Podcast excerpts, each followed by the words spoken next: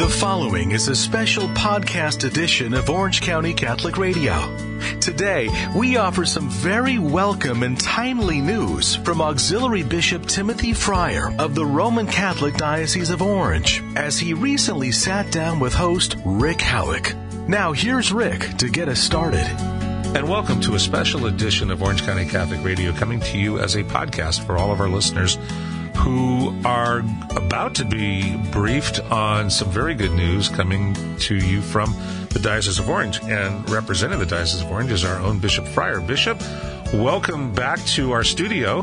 Thank you, Rick. It's always good to be with you. And you are coming to us in order to bring us some very good news. Tell us a little bit about what's changing in the diocese. So, we've struggled, priests, bishops, deacons, religious, lay people, during this time of pandemic, we've been wanting to gather together, to see each other, to pray with each other, and especially to receive not just spiritual communion, but physical communion. So, in partnership with some of the dioceses in our area, Bishop Vann has announced that on the Feast of Corpus Christi, the body and blood of Christ, that we will have in-person masses now available.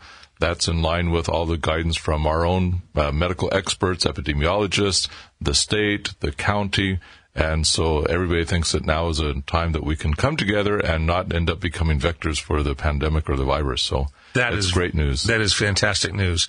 There are some details to it, which are to get to in just a moment, but I just want to make sure everyone understands that we're opening back up. The, yes. the diocese is going to have masses again open to the public for people to be able to receive communion. And we're going to have that start at the Feast of Corpus Christi, which is coming up shortly. That being the case, I understand that there are going to be some changes, perhaps, not perhaps, there are going to be some yes. changes in order to accommodate some of the health needs and some of the concerns that we have to make sure that everyone stays safe. A number of the people who are going to be involved with this, they're going to be up close and personal with the virus. Yes. And that hasn't gone away. So we have to take some safeguards. Tell us a little bit about what you've been talking about with Bishop Vann. One of the first points that we try to communicate out is that the dispensation from attending Mass remains in effect. So you're not obliged to attend Mass uh, because if you're over 65, if you have a pre-existing condition, or even if you're nervous that you'll be at Mass and during the Our Father somebody takes off their mask, if that's going to cause you spiritual and emotional anxiety, yeah. because we won't we won't have mask police at every pews. Well, and we've got um, other people too, like they might even be 30 years old and very healthy, but they're taking care of an 85 year old right. uh, grandmother. So right. The requirement to go to mass on Sunday, the Sunday requirement, is still in abeyance. Yes. So, so you should go if you feel that you're up to it. Correct. But you're not under a full obligation to go. Right. But gosh, we all want to go. Yes. So, yes. what are they going to find when they get there? Yeah. So, when you think that, oh, I think I'd like to go this Sunday, my first piece of advice is look at the website and the social media feeds of your parish because some of the parishes have changed their Mass times. To allow more frequent Masses, that Mass times have been changed. So if you're used to being at Mass at 10 o'clock, well, you might find out that Mass was changed to 9.30 because they're doing different timing. Okay. Or other parishes are doing an online ticketing system because we still have to limit the number of people that can be in a building at any given time. Tickets. Okay. Tickets. So online ticketing. Okay, so let's stop and back up for a moment. So the social distancing uh, is also accompanied by, at this point, I think still a hundred cap per Correct. building. Per building. So that means that we can get no more than 100 people inside at any one time. And for most of our masses, that fills up in the first six minutes of people walking through the narthex. Yes. So they're going to have to have people shut the doors and say, no more people coming in. You can stand outside and listen to the broadcasts uh, over the loudspeaker if it's there, but right. you're only going to allow a few people in at a time. Yes. So and that's going to be hard. Yeah. And and in some of our smaller parishes, it won't even be hundred because it's 25 percent of capacity. So if your parish has 300 people capacity, your cap would be a quarter of that, which is 75. Yeah. So that's why some pastors are saying online ticketing. Others are saying, well, you know, if your last name is from A to C, come to this mass. I'm not sure how you're going to check driver's licenses at the door, but they're trying whatever they want to try what works best for their community. We have some large facilities too that have that could accommodate a couple of thousand yes. people, and they're still only limited to a hundred. A hundred. The the good news is that on June 15th, that Monday after our first weekend, is when all of this guidance is going to be revised. And so Okay. we're hoping that, but at least that first weekend. Other parishes are planning outdoor masses because outdoor masses, you're not limited by a capacity. There is no building. There's no building, so it's as long as you keep six feet of physical distance between each family, you can put as many people out on a field as are able to do so. So the reality is that everyone's going to want to go back to mass, and there is not enough room for everyone to go back to mass.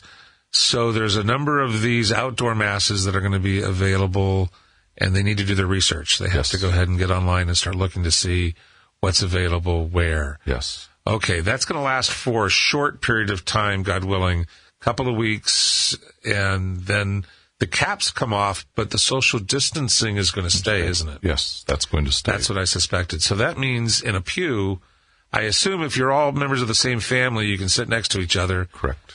but then no one can sit next to you for six feet. Six feet to your left, to your right, in Oh, wow. front, or behind you. Oh, so the So- pew in back of you probably is going to be blank as well. Yes. So you're going to probably be doing every other pew or so. Yes. and you're going to be having probably a family on one end of the pew and a family on the other end of the pew. Yes. Oh wow, this is going to be really really hard. Yeah. And then in the fan shaped parishes that have small pews to the really large pews, you might end up with just one family in those smaller pews and three in the larger pews. And so they're trying to mark out how the seating will work with that. And then what about if a person comes by themselves? How do you fit them into all of this? So they're doing some good creative work. So just knowing that it will be different as far as seating and how if you need to sign up or if you need to to find out where that open air mass is located to give you a chance. And in that case, then you bring your own chair or your own blanket because the parish isn't going to provide chairs for you in Right. the in the field. So Okay. Now, what about during mass? Are we going to likely have to have face masks? yes, so the recommendation is that everybody would wear face masks. Okay. We're asking that at least as they come in that they wear masks, but we would hope that they would wear masks all the way through the entire mass. So they have to take it down to take communion. Communion. So we haven't figured that out just yet. the details of how to go about doing that. Yeah, We're, that- I'm sure, going to form some sort of an etiquette. What about communion on the tongue, on the hand? There's controversy. Some say it's actually more sanitary on the tongue. Others say no, because there's too much risk these days. That's a big hot issue. Oh, I bet it is. So there's uh, Thomistic Institute. They've worked with the U.S. Conference of Catholic Bishops in creating guidance. They brought together a number of medical experts, and they said that there's nothing that has been shown medically that one causes greater infection than the other. Tongue or the hand, they both seem to be the same. And then the Holy See was asked uh, maybe a month or six weeks ago, can a priest mandate that people receive communion on the hand? And the response was no, that it is always the decision of the person receiving communion if they wish to receive on the hand or the tongue. You can encourage people. You know, one pastor is thinking that he'll ask those that wish to receive communion on the tongue to wait until all the others have received, just so that the people behind the person receiving communion on the tongue don't get that anxiety Yeah. right before receiving communion.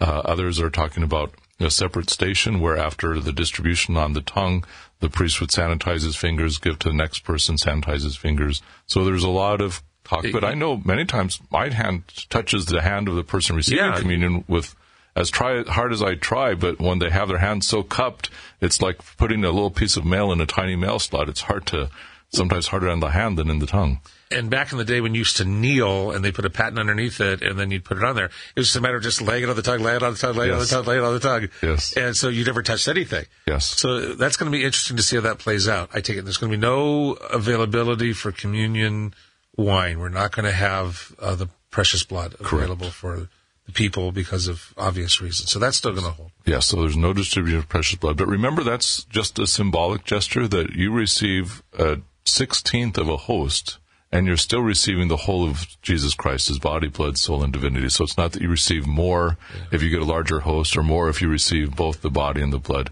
Jesus is fully present in a drop of the precious blood or a fragment of a host. And they call that the doctrine of concomitance, the idea that it's all there in the host. Yes. Symbolism is important, but we can get past the symbolism for now. Yes. This is still a temporary thing. And then I take it we're not going to have holy water at this point. No holy That's water a little is risky still. yes. So take good care of yourself to come already in a proper mindset. Yes. Because you're not going to have that little sacramental Right. to help you. Right. And and holy water, you can still ask a priest. You can bring a bottle of holy water to the parish, ask the priest to bless it, have it at home.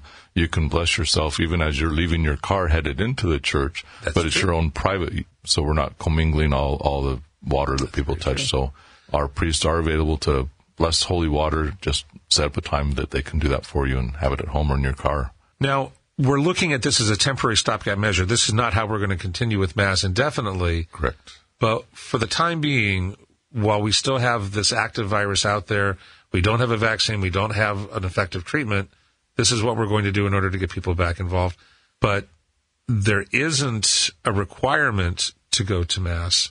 You're saying that also a number of parishes, they're going to have more Mass times. Yes. So we need to all check our websites in order to make sure that we've gotten everything down.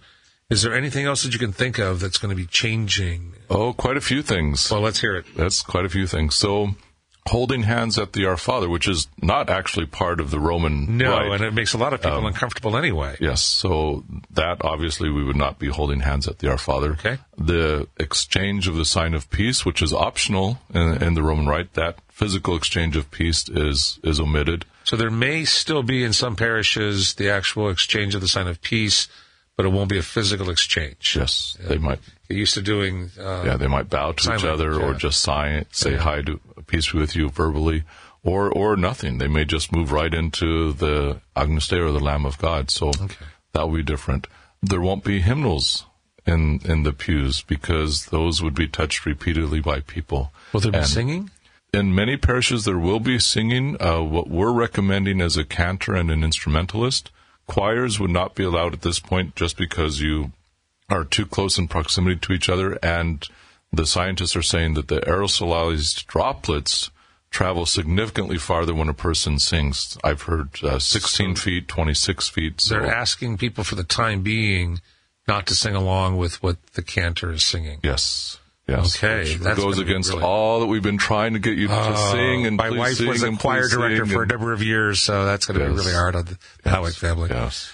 What else is going to happen with his Father? Uh, so liturgical ministers, we may have fewer servers just because we need to make sure that they are safely distanced from each other, and maybe trying to group servers as a family so that they're not in contact with people outside of, of their family before, during, and after mass. Wow. Some parishes they're used to having all the hosts in a, a large ciborium.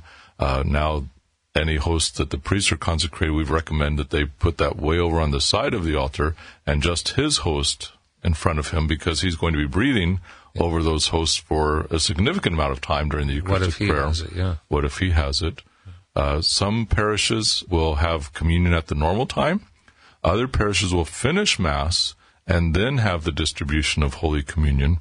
And then the person having received communion, they'd be gradually leaving rather than everybody leaving all at once. How does that work with the rubrics under the germ? Uh, You could do that? We got permission to do that. Okay, so you have get permission to do it, but so it's not it is- a normal, yeah, okay. so the U.S. bishops have said that that's So we can practice. do temporarily, we can move the distribution of communion to the end of the service. Yep.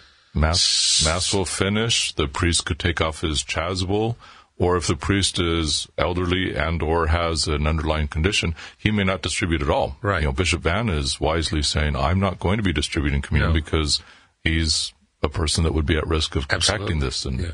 so, and the idea of taking off the chasuble, if somebody does cough on you, then you don't have to run to the dry cleaners every time somebody coughs or sneezes at you. Well, and then when I had Bishop Vann on here talking a couple of weeks ago about how this was impacting everybody, one of the things that we sometimes forget is that many of our priests are in that same setting. They're all over 60. And uh, you've got a lot of people who assist at the altar who are over 60. And by definition, they're already at risk. Yes. So what do you do with them? How do you safeguard them? And they're willing to put themselves at risk. Is it fair to allow them to put themselves at risk is the question. So if we're coming back, how do we safeguard them? That's a very important question too. Yeah, and and we're not mandating that people be excluded, but we are encouraging if you are in that at-risk population, please stay at home. And even if you're a usher or a minister of communion, if you're at risk, you know we want you to be with us next year and the year after. So we're encouraging those to stay home. So one of the challenges with some of our parishes, they'd like to have these masses on Sunday, but they don't yet have enough volunteers who have agreed to come to help, you know, clean the church in between masses, to Ah. welcome people. And so they're saying we, the priest is willing, but we may not have the volunteers that are willing to be trained in order to be able to open up as many masses as we want. So all of you who are listening, if you have the ability to volunteer to clean, we could use more volunteers at most parishes. Contact your parish to find out if they're in need of having people come in to clean in between. I have a specialty question. What about people who are in the RCIA program who've been delayed in being able to get things in? I'm involved sponsoring an RCIA person right now. We're kind of on hold. We're waiting. You know, it's, what's, what are the plans for that? Have we talked about that or is that still in the works? We have been discussing that. Uh, we've got some ideas. We want to wait to see how the weekend of the 13th and 14th Fair goes, because if you bring in, you know, these people to a mass, obviously they would want their families to to be there, and so. Will it turn out that they'll be doing just one or two at a time, or would there be a weekday celebration? So we've been talking about different options, but we want to just see first how we get through this weekend. Same with first communions of the of the second graders and confirmation of our youth. How do you do more than one baptism? Without a squirt gun or something. I mean, you would you would have a number of different little pitchers or bowls Oh, that, yeah. that would be blessed with water because you can't reuse the same water. yeah. So no immersion. no, no, no immersion, no going into a big pool, but it would be on the head. But every person who's baptized would have water that had not been in contact with other water or with other people. So you, you just imagine if you have 25 people that are ready to be baptized, do you have 25 vessels that can hold that holy water? Or you can just maybe pour it over, but not enough to, touch, yeah. yeah, so. Wow. There's, so there's a lot of changes that are coming in, but to make sure that everyone has got it down, we are opening up for business coming up on the Feast of Corpus Christi. And it's going to involve a limited number of people coming in. So check with your parish because your parish website may have a system like a ticketing system to get in. And they're only going to allow up to 100 people in a building or 25% of their capacity, whichever is less, to be able to go in and this is going to last for a temporary period of time, but temporary could mean a lot of things. So be patient and remember Jesus Christ is present here. Don't lose patience. Yes, yes, and and many people that we've been experiencing through social media that have reached out to us are people that have not normally come to mass. Some of them have had no faith. Some of them have maybe fallen away from the faith. Some of them maybe from other faith traditions. That the pandemic has started asking a lot of young people too. They're coming to the realization that I might die what's going to happen after I die? So there's a curiosity about faith. So some of those people may come. And so for those of us that are regulars, I would hope that we'd have that joy and welcome that we would want that person to have a good experience so that they would continue to, to want to draw closer to Christ and receive the sacrament. So You- You're n- not under an obligation to go. There is no sin in not going. Don't commit a sin by being uncharitable. Yes. Got it. yes. Bishop, I want to thank you so very much for coming in and sharing this with us. Would you please lead us in a brief word of prayer? Sure. In the name of the Father and of the Son and of the Holy Spirit. Heavenly Father, in these days in which so many are filled with anxiety over the pandemic, fear of their health, fear for their loved ones, we ask that you give us peace and tranquility. In these days of unrest throughout our country, we ask that you restore us with a desire for authentic justice, that every person would be recognized as precious, created in your image and likeness. We give you thanks for the opportunity to again come together and to celebrate the Mass, to pray with one another, to be nourished by the body of Christ. Help us to be charitable by loving God and loving our neighbor, joyful and welcoming our friends back to Mass, so that they too can realize that not just in word, but in deed, we truly do love one another. And may Almighty God bless and protect you, the Father, Son, and Holy Spirit. Amen. Thank you, Bishop Freyer, for coming in. You've been listening to a special podcast of Orange County Catholic Radio with some very good news, and we will see you on the radio. Thank you, Rick. It's Thank good you, to be with you. The following has been a special podcast edition of Orange County Catholic Radio. Please be sure to share this audio content with your family, friends, and all those who could benefit from it. Thanks so much, and may the Lord bless you abundantly.